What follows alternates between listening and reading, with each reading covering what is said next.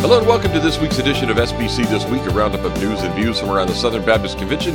SBC This Week is hosted by Amy Whitfield and Jonathan Howe. Hey, Jonathan, how's it going? It's going good. Amy, uh, have you seen any good movies lately? Well, I I've seen actually I've seen two. Oh, okay. I saw Mission Impossible and I saw the Barbie movie. Oh, all right. I've seen neither. My boys Okay. went and saw Mission Impossible without me because they're bums Mhm. like that. But and I have not seen Barbie. But we got some cool news, Amy. Yeah. We have an interview this week about an upcoming film that comes out at the end of the month on the 25th. That's really cool. We're going to be talking about it a lot over the next couple of months because The Hill, starring Dennis Quaid and Colin Ford, is our new sponsor here on the podcast. That's really neat. There's Yeah. a lot of good stuff happening. This is this is the weekend for the hiding place. Also, um, for those who are able to see that in Yes. the cities where they. Yeah. We talked about that on last week's show. But this week's Yeah. show is presented by the upcoming film The Hill, starring Dennis Quaid and Colin Ford. The Hill tells the story of Rickey Hill's incredible journey to overcome health challenges in order to play professional baseball. And The Hill is directed by Jeff Celentano, and the screenplay is written by Angelo Pizzo, the writer of Hoosiers and Rudy. How about that? oh man, I'm gonna have to see this then, Yeah. Because so Rudy's good, but it's no Hoosiers. You're a Hoosiers girl, huh? Um, if I have to pick between the two, it's Yeah. gonna be Hoosiers well, the, The. Hill releases nationwide August 25th, so at the end of the month, just a couple of weeks away, and uh, you'll be able to go check that out in theaters. Do you experience this? I feel like I experienced that there uh, there will be months and months and months where there is nothing out at the movie theater that I am interested in. And then all of a sudden, it's like and then and then it's Yeah. like five things that I want to see Yeah. at the movie theater. Yeah. basically that's how it is. So Yeah. so yeah, so go check out The Hill in theaters on August 25th. You can get uh, pre-sale tickets now. I'm sure. Uh, check your local showtimes and everything for that for the end of the month. But we'll have an interview. Got an interview with Jeff Celentano and Rickey Hill, the actual person, not the actor, but the actual Rickey Hill later in the show. So really cool chance to sit down and talk with them this week and got the interview here for you on SBC this week. Amy, we start the news at Guidestone where their trustees met this week. All right. So kind of starting starting the the fall season of trustee meetings. Guidestone trustees heard reports on um, their strategy to expand Kingdom Reach. They are actually calling it Reach, um, this strategy to strengthen core ministry partnerships in retirement investments and insurance coverage among SBC's churches and ministries. So that kind of got rolled out to them so they could hear a little bit more about the strategy as they beef it up. And um, I think had some other updates as well. If you got those, Yeah, they have a new executive officer appointed, David S. Puckett, former senior vice president at Regions Bank Private Wealth Management in Birmingham, was appointed the chief denominational relationship officer. He succeeds Timothy Head, who's going to retire at the end of 2023. So, congratulations to Timothy Head on his retirement. So, uh, David Puckett, the new chief denominational relationship officer over there at Guidestone. very cool. All right. So congrats to him. Looking forward to meeting him. Have not met him. So Yeah. uh, we'll have to uh, meet him soon.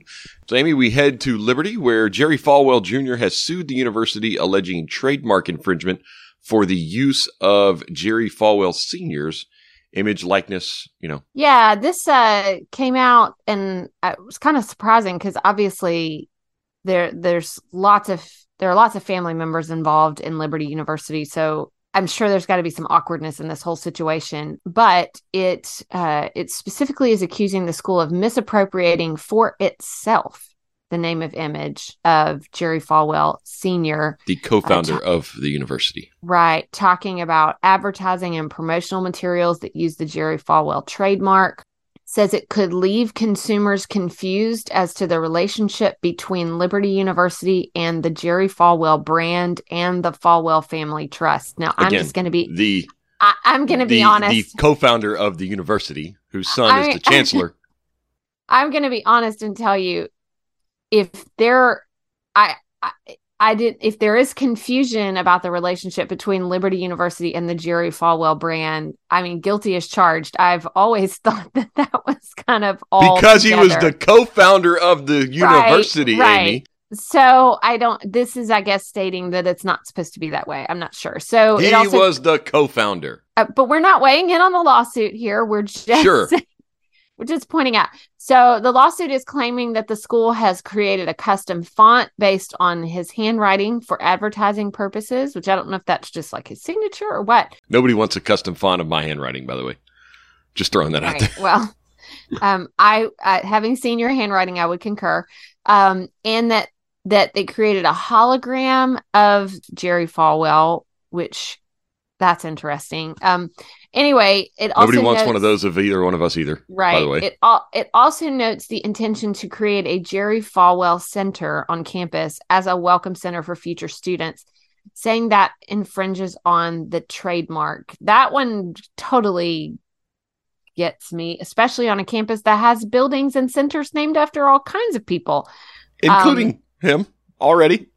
Right. But anyway, this will obviously this is something that is very entrenched there at the school. The spokesperson for Liberty University argued that his name is synonymous for with Liberty University for decades has been used across campus, including on buildings such as the Jerry Falwell Museum and the Jerry Falwell Library. Uh, they also Precisely. said Right. They also alle- they alleged they've alleged that the lawsuit is a response to a request made by their um, most recent president, Falwell Jr., to pay seven million dollars for his permission to continue to use the name. So There you have it. it seems like this is a uh, it seems like this is a family dispute. Playing out in the public. I'll just leave it at that. Anyway, Yeah. we will watch that just so like we do with all legal things that are of interest.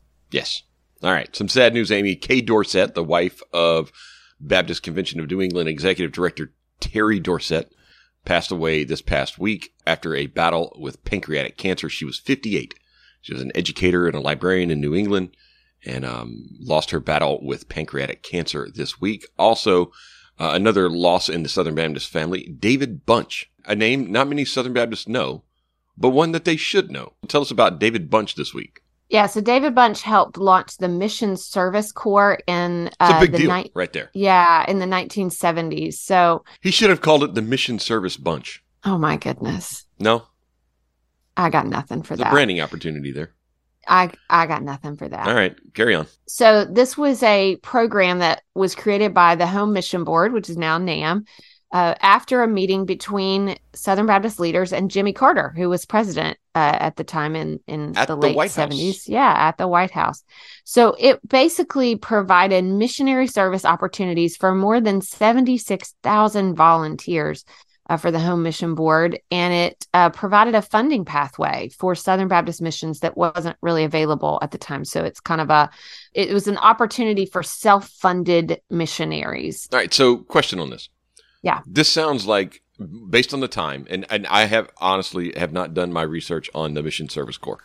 It, this sounds like the Southern Baptist equivalent to the Peace Corps. Uh that's kind of what I what I thought as Okay. well. Although the Peace Corps was founded in 1961. Yeah, that was a John F. Kennedy thing.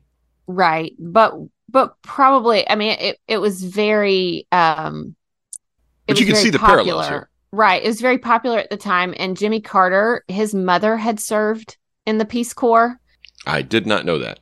and he was just he was a strong advocate of it so i think it probably was something Okay, that very cool. that was that was very popular at the time and talked about at the time yeah so i think that's probably a fair connection although i'd have to do a lot more digging to see if they really made you know connection with We'd it. have to look that up in uh, the BP archives. Here's a Yeah, strange that's right. connection to the previous story, Amy. Bunch served as the interim executive director of the Baptist Convention of New England. Oh okay Back so 2001. um, yeah yeah so uh precursor to terry dorsett Yeah. um How about that? He he also was the direct national director for church planting at the Home Mission Board. So did a lot, you know, and the, these are some uh sometimes when we have these losses, especially folks who were more involved in, you know, earlier or you know, earlier years like 2001 is even has been it's 22 years ago. They may not be recognizable names to us now, but they laid the foundation for a lot of the things that we do. Yeah. So that's the news this week, and we turn to our interview with Rickey Hill and Jeff Celentano. This week on SBC This Week, we have a very special treat for you from the upcoming movie The Hill. We've got Rickey Hill, who uh, the movie is based on, his life, and then Jeff Celentano, the director of the film. Guys, thanks for being here. Thank you for having us. Thank you. Uh, you know, Rickey, let's start with you. Uh, story based on your life. Been trying to get it made for 10 or 12 years, 15 years, and, and you and Jeff kind of came together. You, you found him more than a decade ago to help you tell this story. Yeah, I did. I uh, went through several people, and uh, this guy he hit the home run. So it's kind of real simple. I, I, chose this guy right here. So, so Jeff, you come on board. When when did you first get approached about the the project here? Well, my brother met Rickey in a hotel lobby and overheard him talking about the movie, and said, "Listen, my brother's a director, and if you're looking for a director, because he heard it, he was." He's the perfect guy for this movie because he's got a big heart and he teaches kids, and the whole movie is based on a kid's life. And so I got the script um, sent to me that night to meet Rickey and interview through him. He was a tough, tough opponent. You know, he made me jump through fiery hoops because he had met a lot of directors he didn't like, and so I just said all the right things, and my heart and soul was in the movie. That was all I cared about. Still today, I'm still passionate about the movie, and my wife and I, every time we watch it, which I have to watch it constantly for quality control and all kinds of stuff we've been going through before the release. And every time we watch it, we still get emotional and and it's still I just can't. It's going to sound like I'm making this up or I'm trying to, you know, give you some good press for the movie. But the truth of the matter is, every time I watch the movie, I love it even more, and I watch it. And every time I have people over and I want to show them a private little screening, I always say I've seen it 100,000 times. I'm gonna, you know, take a walk or something I never get out of my chair. I can't. I can't turn it. I can't turn away. I just can't. and um, so anyway, so I, I got involved with Rickey through that, uh, meeting my brother, and then I set out to get the movie made. And I decided after a friend of mine read the script, he said he's a big producer friend. He said, uh, Jeff, this is your shot. You finally have a beautiful script. Instead of you trying to make you know decent movies out of uh, bad scripts. You make good movies out of bad scripts. Now you have a great script and you can make a great movie. So I decided I was going to do my homework and, and not make any mistakes. So I, I watched every bad movie like The Hill and every good movie like The Hill to know what I was not going to do and what I would do. And so I decided to assemble a crew of people, not only for their talent, but the fact that their movies have been really successful.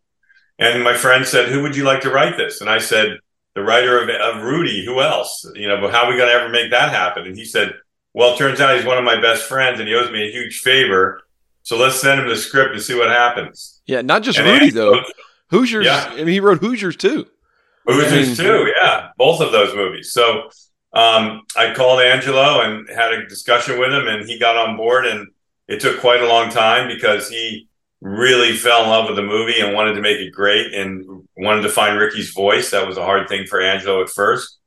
And then I started assembling a team of A-listers like Geoffrey Kirkland, who designed the sets for Angela's Ashes, an Irish town they built from the ground up in Ireland. They, they, they, he designed, uh, he, Academy Award nomination for Apollo 13. Um, uh, Children of Men, an amazing movie uh, people movies like that, Midnight Express. Even then, I started the DP. I thought, well, the photographer. Let's get the guy who had big success in these kind of films, like he did. Um, I can only imagine and Woodlawn. And so I kind of did not make a long, long story. I started assembling that kind of level of crew, and uh, I got the A list team. And so I had everybody around me that knew how to make a movie successful. And look, it's just it's not it's a recipe for trying to win. It's not a recipe for winning. You can only do your best. And um, I'm just super passionate about the movie. It's I wanted to make a movie that everybody could go see. My influence for this film was Seabiscuit, you know, and and Stand by Me. Those two movies, you know, echo time. They never never fall off. They everybody still loves them. They still stand up today. And Seabiscuit just made me feel so good, but also, you know, the conflict that that horse had trying to win through that whole movie was just intense. And so I wanted Rickey to go through that experience. So it's a, just a really good family movie I wanted to make so everybody can go see it. Every single family member can see it over and over again and never have a problem with any of the content. Yep. None of it. You know? Now, now, Ricky, you know, Jeff mentioned a couple of guys on the, the technical side, the movie production side. Now, like on the screen, though, we're seeing your dad being played by Dennis Quaid and you being played by Colin Ford. So, like, what's that experience like having this Hollywood A-listers portraying you and your father on the screen? Well, honestly, not trying to sound cocky or anything, but I think we should, should have had nothing but A-listers. And so um, we got, and Jeff got them. Jeff brought Jeff brought them to the he brought them to the plate. I mean, real simple. He he brought them there, and uh, I was thrilled about Dennis Quaid because those other choices that he had, and um, he worked hard to uh, to get. Well, he didn't work that hard because when Dennis read the script, uh, then the hard hard work began for Jeff yeah. of, of tying it down and putting it all together. And he just well, when I mentioned when I mentioned Dennis to Rickey, Rickey, remember you loved him because he had all the qualities that you felt your father needed to play to, for him to play in this movie. He he's generous, humble, uh, sweet, but also tough when he needs needs to be a stand up father, um, passionate about his faith.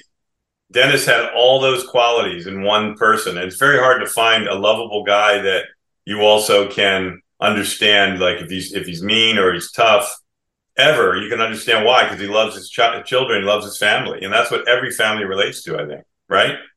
Yeah I, and there's something I want else i want to say about dennis is that uh, when i first met dennis um, not knowing what i really was going to get but we're both texans. And uh, a lot of things like it just it like it just all came together because of all things his grandmother and my grandmother was both at the same little city at the same time. And we he and i both were there. We're roughly close to the same age but uh it all just like choreographed together. And then then i found out how much of the word he knew in the bible. Because i wanted to check that out. I wanted to see and i wanted to kind of hear about what he knew about the word Uh, about how how far your Christian faith is. How deep is it? Do you know how much do you love Christ? What do you what do you or do you even know really Christ? And we sat down one night, and that guy knew more. He knew more verses than I knew, and I know a lot of verses. and Jeff will tell you, I know a lot of verses, and I, of course, I my, my dad. I had no choice. You know, I knew the books of the Bible when I was five years old forwards and backwards. Yeah, I had to call his sister to verify all that. His sister yeah. said, "Yep." Yep. Rickey used to pull the stool up in front of the house and preach to us at eight years old. Oh, I wow. did. I I'd take that pull. I'd take take that. I was, remember you know, James Robinson. I used to take that. and I'd take that pulpit and beat, beat that pulpit. You know, that my dad'd be looking out the window watching me just do it. It's just so. It was just so funny.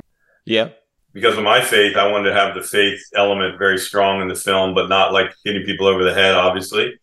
But I also wanted to make a movie that was mainstream that everybody could go see, and the non-believers that would go in the theater would fall in love with this movie, and maybe it'll take them to church. Um, I had I had a similar experience. I'll make it quick, but I was in watching the movie I Can Only Imagine, and the theater emptied, and there was a couple behind me up in the thing, and the guy yells down to me because I sit through all the credits uh, out of respect. And this guy says to me, "You like the movie?" And I said, "Well, are you the filmmaker?" And he said, "No, I don't even go to church. I cannot believe how good this movie is. I'm so I have tears in my eyes talking to you right now. I'm so moved. I'm gonna go to church though." And I thought it was almost like a it was almost like you if you could pay somebody to say that, they would say it. But that told me that night was right when I was in pre-production and I changed my whole idea of how to focus this movie so that everybody would accept it. And that's just by little things I did in the script and stuff to really have the Christian audience understand the movie and fall in love with it, but also the non-believers fall in love with it too and maybe learn something out of it on the Christian side. So that was my goal. That's that's pretty incredible. And you know, so Rickey, what what are you hoping the audiences come away with? I mean, obviously it's a good story about a father and a son, about pursuing your dreams. I mean, the, all the the Hollywood things, but there, there's something bigger here. It sounds like. Well, there is. There's a lot bigger. Um, uh, in the beginning when I was very young, and and going through the braces that I went through, I went through like seven or eight different styles of braces that I wore, and then um, I really wanted to be a preacher. I wanted to be. I wanted to be like my father.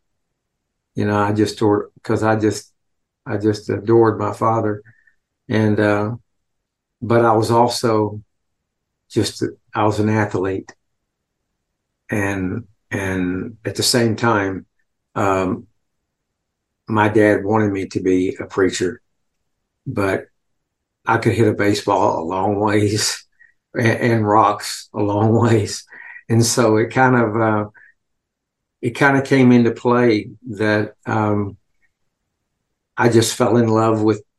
I had two loves, God and baseball. When I started go, get when I got out of my braces, things changed in my life, and then I became very talented in baseball. And uh, but the, the sad part was was I had too many what I was born with, with the problems that I was born with, was the same that my my grandmother, my great my great grandmother had, which they had very little disc, and both of them were in wheelchairs. That's the only thing I could remember. And um, saying that, I want the people, the audience, to to know that, like Jeff just said a while ago, he mentioned it the right way because I didn't want to. I didn't want this movie to beat them over the head because if you you know you just beat the Christian element over the head, a lot of times people will get up and just walk out. The people will come if you don't do that, and they can see it all that that element take place in the background. And I think that's what he did. He did exactly that right there with this film. And when they walk out the door, if they're not if they're not a Christian and they don't love Jesus, uh, I believe that they're going to think twice about it when they walk out the door because they're going to see a miracle happen in front of their eyes that maybe you haven't seen the film yet, but they're going to see they're going to see the Holy Ghost at work at the very end of the movie. Oh yeah, that that's amazing. Uh, I was going to tell you about that, Jonathan. Um, Rickey, for me, the biggest moment of this movie, and you know what really captured it for me, the, the, the feeling of this whole emotional thing that Rickey went through his whole life um, is what happened to him at the end of the film. Um, even Dennis Quaid said, "Did this really happen? Did this kid really do this? It's impossible." I said, "He did it. He, he it was a miracle." And Rickey described it as there was a spirit in him. He didn't know he was even there. I mean, something took over. And when you see the film, you'll see what that is and you'll understand it and that's what drew drew me in from day one. To me, it was like I had to get to a final message in the movie. Like, what is this message? And the message is, you know, if you keep your faith and believe in yourself and um, love God, you know, at the end, you know, He always will take care of you. And that's kind of what happened to Rickey. He was in a bad place at the end of the film because you know there was a lot of lot of stuff against him. You know, every obstacle you can imagine, this kid went through and he pushed through it all because of his faith. At the end, did this magical thing that literally is magic. It's it's uh, amazing. You know, Angelo Pizzo, the writer, just saw the film, and I've told no one this yet, except for Andrew. But um, he flipped out over the movie, and Angelo only wrote it years ago. He has not seen any of it. He was on set one day with me, and Andrew was very critical and he wrote the most beautiful stuff about the film. He said the sports stuff was authentic and believable. And ultimately, the most important thing, the movie actually works. I teared up twice, and I'm also super familiar with the story. I couldn't believe it. I never cry in films. I know why it's getting a theatrical release with the combo platter of the faith base and the crossover Rudy kind of crowd. This movie has huge potential. And so there's more. Angelo wrote me two pages. I think I've had four lines from Angelo that as long as I've known him. He was gushing over the movie. I've never seen anything like it. So unfortunately, Angelo can't, you know, be with us. I'd love him to be on the radio with us today or the, the Zoom, but he, he doesn't talk on the phone very long. no, no, he doesn't. Not normally. So the movie releases August 25th, uh, nationwide theatrical release. You can check your local listings to, to see it in the showtimes in your area. Um, but Jeff, you know, Hollywood right now, bit of a mess, writer strike actor strike. How does that impact the movie, or or not at all? Well, no, of course it impacts the film. Um, not having actors being able to do press because of the strikes is not a perfect scenario, but we've kind of flipped it on its head. And I we we did a lot of meetings and talks about you know the release and everything. And I said, God, I'm just going with God right now. He's guiding me, and there's something happening here. It's happened on this movie from day one. The fact that Corby and um, Briarcliff put this trailer up before uh, um, Sound of Freedom all over the country because they pull trailers when the movie's finished in the theater. In this case, Sound of Freedom is like the ever ready battery. It just keeps going and going and going and going and going. And our trailer is playing everywhere because of it. That that's a God thing. That's not that's not some magic trick that happened. I mean, that really happened. And and so in saying that, we decided to move forward because a bunch of movies got pulled the same release week we are because they didn't have the actors to do press. And those movies I found out are reliant on actors. Yeah. Because they're action films or something like that. They don't Yeah, I saw that Sony had like pushed back a bunch of their releases. Yeah. Because of this. Yeah. Yeah. And so we we know that we're a movie for everyone. Every family member, every person that's out there that wants to go see a feel good movie, a feel good family film and walk out inspired. Like my goal with the movie was the very I think movies sometimes have four endings. I wanted one ending. I wanted Rickey to do his magic trick at the end, and you are like up here, you're so exhilarated, and have people walking out of the theater with that feeling. You know, get out when it's when the getting's good, and so uh, we decided to go forward and get the movie out there, and um, consequently, we have no competition on that weekend we're opening. Secondly, uh, Sound of Freedom's pushing our trailer, and now I think the trailer's out in some front of some other movies. And the fact that Barbie and Oppenheimer are making box office records, including Sound of Freedom, it shows that people are going back to the theaters like they used to. I think the timing is just a magic thing. I can't even question it. My my my feeling about it is so powerful now that we did the right thing. I can't tell you. Yeah, John. and, and, the right. thing that you have that a lot of these others don't have, you've got Rickey Hill, uh, yeah. you know, who it's based on. So you you got right. the, the biopic actually works because all right, we can't use right. actors for promotion, but guess what? We got the real live thing. That's right. That's right. You can't complain about that. We both are super passionate about the story, not just because it's Rickey's. He got more passionate about it because it actually got made and he saw what we did with it and he was very happy about the end result. Um, so that really helps him want to go out and talk about it more than he ever would normally. Got to be a good feeling, Rickey, to, to have your life portrayed in, in such a good way. You know, it really is. It's just part of my life, of course you know, you know, the movie ends when I'm 18 years old, and uh, it ends with a miracle happening that I said before. That, like I said a while ago, I, I just felt the Holy Spirit step right into my life and take over. Uh, before I, when I stepped on the ball field, and it was an amazing feeling for the first time that I actually got to feel the Holy Spirit. And I don't, I don't know if you know what that's like for the first time. But, you know, you can, you know, God the Father, God the Son, then God the Holy Spirit. That Holy Spirit is like telling me and directing me and telling me that what it's going to do for me. And I knew the night when I stepped in that plate, I told Jeff Celentano this. I knew that I was going to destroy these pictures. I knew it. It didn't matter. It didn't. It didn't matter if Nolan came out of retirement and threw it to me. But his, but it, but his, uh, his, um, his idea about that didn't play out so well. You'll see at the end. Um, he went in there with that, and then he was facing some lions. I mean, when you're facing guys that are throwing 100 miles an hour, and yeah, and he was a high school kid. You know, I mean, against the here I am. Here I am. We can't give any more away. We're going to give too yeah. much away yeah, I can't give a lot away, but but saying that, but it but it was so it was just so it was it was so beautiful that I have to say this. I had four cents in my pocket. That's all I had, and and in the end, but it was such a beautiful night, and that four cents in my pocket, it was like I didn't even have have a way to even get home. Not enough gas money to get home, and everything just turned out so beautiful that I just parked my car out in the parking lot just looked up the heavens just thank God for what a beautiful night. And I and one time I thought the movie should be called A Big Night at one time. And also the other perseverance, because there's perseverance in this movie. Because I'm not a quitter. I just don't quit. I can't stop. It's true. I just he'll tell you, he'll tell you I can't stop. You know, one, one thing Rickey Rickey did that he told tells at the end of our behind the scenes, he says that when he got offered um, something in his life, I can't tell you anything about what happened, but he um, he thought that they were going to uh, that he had to pay money to do what he wanted to do in life. He had no idea they were going to pay. He thought if you played professional ball, you have to pay money. You Yeah. you don't get paid, and that's how naive he was, and just. He, he just was a raw talent. He could just do the impossible.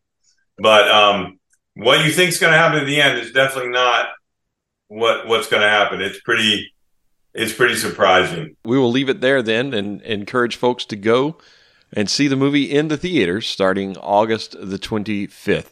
So, uh, Jeff, Rickey, thank you all for being here. Really enjoyed the conversation. Again, go see The Hill.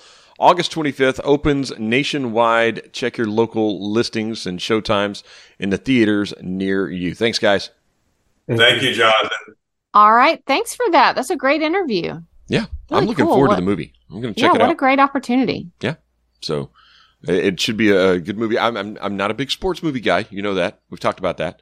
But this is more of a, you know, movie that involves sports, but not as a sports movie kind of thing.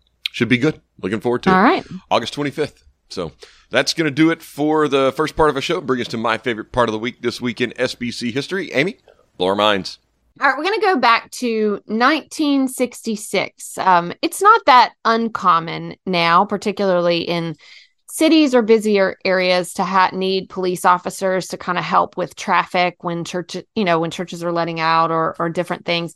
But I think in 1966 it was kind of significant. So the the headline is Bible school so big traffic jams caused The Um, Bible so- school. yeah, so this is about Vacation Bible School um in uh at First Baptist Dallas. oh, well, yeah. Yeah. Downtown. I can Yeah. see how this is going to be a problem. Yeah, so it said traffic tie-ups in downtown Dallas are unpredictable but not unusual except one. It occurred every weekday at noon for 2 weeks when the First Baptist Two Church week of- Bible school. Yeah, when the First Baptist Church of Dallas dismissed its vacation Bible school comprised of a record enrollment of more than 2,300 children. What? In 1966. For two weeks? Holy cow, that's a lot of cars. Yeah, said three, they had three patrolmen with regular assignments to direct traffic as the mass exodus of children took place around the downtown buildings. Um, Wow. also on hand each morning as the carloads of children arrived. That that's very important. How do you do that? kids- Like that is yeah. in a downtown. Oh my word, Now they said that's that a the lot of people. that the average daily attendance was about 1500 because you got kids that It doesn't couldn't make it someday That's a lot but of people. That's a ton and and i want i want you to think about this too like we had uh at our vbs um for some i want to say it was around 1100 1200 something like that that's across that was across multiple campuses around the triangle. Like that was a total. This is like 2300 total an average of 1500 a day in the one location in, In the middle of downtown Dallas. in downtown dallas. These parents are like dropping their kids off in downtown dallas um What year is this? 66 Goodness gracious. Isn't that crazy? And it and it also said said the all-time high enrollment was especially encouraging in the gains made in intermediate, senior, and young people's departments. About 130 youth were added over the 1965 enrollment. They said that that did not include because they also had six different mission churches around Dallas. That didn't include those enrollments. So they had VBSs everywhere, and uh, they That's a lot of said- flannel graph, by the way. it really is, especially in 1966, said that they attributed the success of the VBS to a long series of faculty meetings, church member participation, and strong members in Bible teaching. That 25 years before, so in 41, when Truett was pastor, they had 150 children enrolled. And then by 1966, 2,300. So, really interesting. Certainly, traffic jams. Can you imagine all those kids coming out at lunchtime in downtown Dallas? Uh, must have been crazy. Um, but I know VBS is kind of on a lot of people's minds. It's probably over for almost everybody because it's August and um, everybody's getting ready to go back to school. But I enjoyed. I got to volunteer some at ours, and it was great to uh, to be a part of that. But VBS was a big thing in 1966, long time ago. This week in SBC wow. history. Well done, WA. Big deal. Wow. That's a lot of people. And speaking of first days of school today for my kiddos. So you know what's weird? First of all, North Carolina is so different. Like we don't go back until the end of August. But second is that is not my life anymore. Yep. That's yeah. it. No kids going off to college. Right. We're we're doing dorm move-ins. Uh first one on net like in a week next Saturday and then the second one the the Wednesday following that and then we I appreciate kinda, the uh, the schools shifting those around the pod and, and not doing it on days that we, we need to record. Yeah, well, so I that's very send my letter of thank you to Danny Akin and whoever the president at East Carolina University is. Right, right. So, uh, but but yeah, you say it's the first day of school, and normally I say, oh, that's not us yet. That's just not us at all. So rub it in, Amy. Rub it in. New new uh new season in the Whitfield House. Ten more years. So yeah, yeah. There you go. There so, you go. There you go. All right. Well, that's going to bring us to our resources of the week. My resource of the week is a new podcast from Baptist Press, uh, BP Sports in particular. The Gridiron and the Gospel podcast. George Schroeder and Brad Edwards. You know George from his time at Baptist Press, as well as his 20 to 30 years of coverage of college football for USA Today, the Oklahoman, the Oregonian, a lot of big publications. George knows a thing or two about college football. And Brad Edwards, you may know from ESPN College Game Day and ESPN Radio and different things like that. Like these guys know their college football and they are going to start a new podcast. Have started a new podcast. It is out now. The uh, the preview episode, the newest or the uh, first real episode drops next week. But you need to check that out. Uh, Gridiron and the Gospel is the podcast name. You can find out more and subscribe at gridironandthegospel.com. So I'm pumped about this. I've been texting with those guys because there's a lot going on right now in college football world, Amy. I don't know if you're paying attention to that, but Arizona moving away from the Pac 12 to the Big 12. You got all this shuffling going on. Colorado leaving the Pac 12. The Pac 12's dead, basically. All right. So and I'm so looking forward to them just talking about that and all the other things with college football this year. All right. So confession here. Um, we we have a a like a group text, yeah. uh, you, me, With and George. George, that goes back to when we all worked together. And um, you know, it's it kind of ebbs and flows, and we have day, you know, days where it's really busy or whatever. And you guys have been talking a lot about this in that group thread. And I don't know if you've noticed, I've not said anything.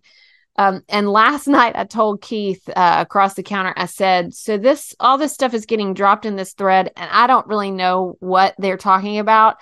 I just I feel like I should read it to you because you will know what they're talking about. Exactly. So I read I read the whole thing out loud to him and he was quite interested in all that See? y'all had to say. There we go. Um so it it still did benefit my home even though I wasn't tracking a bit with it. So uh just yeah. Yeah, Keith's worried about the implosion of the ACC, I bet. And what's Clemson going to do? Yeah, he's very excited about college football season. I bet. I bet. All right. Well, yeah. that's my resource of the week. Amy, your resource of the week is? Mine is a book that is coming out in September, but you can pre order it now. And I believe it has arrived at my house already.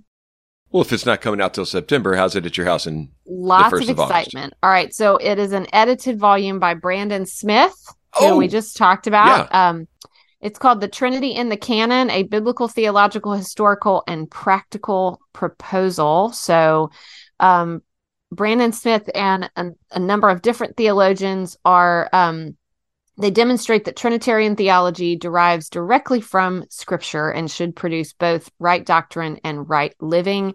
It's got an amazing list of contributors. I highly recommend the chapter on Acts by one Keith Whitfield. Um, but a lot of other uh, incredible scholars have uh, been part of that. Matt Emerson, Heath Thomas, Luke Stamps, Tom Schreiner, Malcolm Yarnell, uh, tons and tons of others. Um, but that has been something with a lot of excitement in our house and uh, lots of discussion last year about working on the Acts chapter. Uh, so that is coming out, and those uh, those out there, particularly those interested in Trinitarian theology, should. Well, is Keith out. a classic Trinitarian? I know why you're asking that. I believe the answer is yes. So the other morning, I was joking, and uh, I, t- I had told you about this that um, for a long time, long, long time, Mary tried very hard. She would say, uh, I'm not I'm not like you guys. I'm not interested in the things you all are interested in. I don't like to read. I don't, you know, all this stuff. Uh, she made a really valiant effort. And now uh, here she is. She just finished her third year interning at the SBC annual meeting. And she has changed her major to theology. And very early, very early in the morning, I heard, I overheard her asking, Dad, are you a classic Trinitarian? And I thought, five years ago, I, this is not a question I would have anticipated from her because she tried really hard uh, to not to not be like us, and she is exactly like us. Those She's Whitfield like, apples don't fall from like the, far the- from the tree. There, She's like a combination of the both of us. She gets way into some you of know, these how kids are usually like that. You know how DNA works. I we- know, We, need to I go know. back. I, I get flashcards I can use. I know, but even in her interest in what she's pursuing, like all it- she and Keith get into theological discussions that are like even I'm, you know, eyes rolling in the back of my head. So, uh, very, very funny. But yes, But does yes, she know so- the best place to get a lobster roll on Martha's Vineyard? Probably not. That's where I come in. Yeah, see, So. that you gotta you gotta raise her up, train her up, man. I know. I Proverbs twenty two six, Amy. Yeah. She's not. She doesn't have the foodie interest that I do. So. Well, it's the I blame the allergies, the food allergies. Although I would recommend if you're on Martha's Vineyard, I would focus on getting the amazing clam chowder at the Black Dog, um, and save the great ro- lobster roll for other other, Other places, on the Cape, other places on the Cape. So Okay, all right, or Bar Harbor. yes, there's an amazing place side of the road there. There we go. All right. Every Yeah. time I see a lobster roll video online, I send it to you, just so you know. Yeah, I listen. I love a great lobster roll. and you do not complain whatsoever. nope, nope. I add it to my bucket list. All right. Well, that's going to do it for the show this week. We've talked movies, we've talked uh, baseball, we've talked college football, we've talked lobster rolls, and we've talked SBC news. So, kind of hit all the uh, all the high points, Amy. All the major you know food groups we covered today. There you go. All right. Well, Amy, see you next week. See you next week.